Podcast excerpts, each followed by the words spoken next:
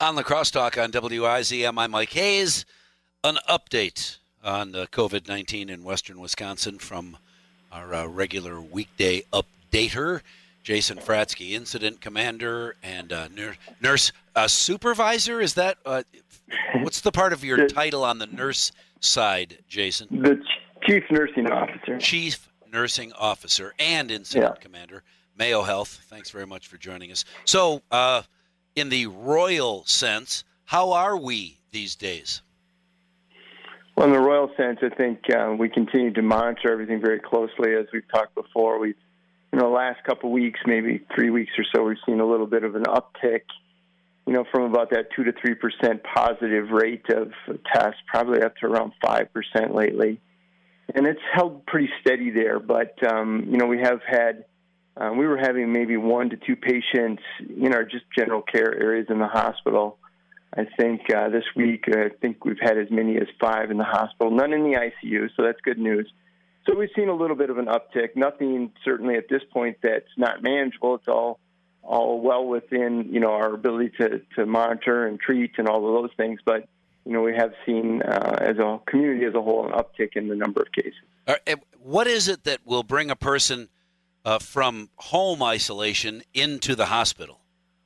Really, it's uh, when they're not really able or they fear that uh, some of the symptoms they have are, are un- unmanageable. It could be, you know, high fevers in which they, you know, aren't able to manage or they're concerned about because the fevers are high, or a cough, um, and then that cough can turn into something more where it becomes difficulty with breathing, et cetera. So, you know, we like to just make sure that if people are starting to get to a place where they, you know, aren't feeling comfortable or having any breathing difficulties, or you know, it could be that they have um, some some heart conditions to go along with that uh, uh, pre-existing. It could also cause some issues there. So those are the types of patients that we'll see typically coming in, just so we can closely monitor them. What is uh, the, the, the difference in concern level, I guess? We have a number of listeners who are less concerned with the number of people who have tested positive for COVID and more interested in the number of people that have to be hospitalized. If you have 100 patients that test positive and they all go home to self isolate, is that a concern to the community? Um, yeah, I mean, I think it's a concern from this. It's good news that you know if we are, you know, people aren't getting hospitalized. Obviously, there's no argument with that. But the problem is, as you continue to increase the incidence, is that you are going to start to find people that obviously do have precondition, precondition or pre-existing conditions who can't manage um, the virus on their own, and so it just exposed more people at higher risk um, that potentially don't need to be exposed to that risk. So while I might be completely fine, I can't, uh, in good faith, think only about myself. I do have to think about, you know, it could be family members, my grandparents, it could be a, a sibling who has, you know, some other existing condition, et cetera. So I have to think more broadly about my community, my families, et cetera, to make sure that I don't affect others, even though I might be fine. Right, and and you mentioned family members, but you still have to be concerned about that total stranger that you just Absolutely. passed in the store, Yep. right? Absolutely. Yep, absolutely. That's uh,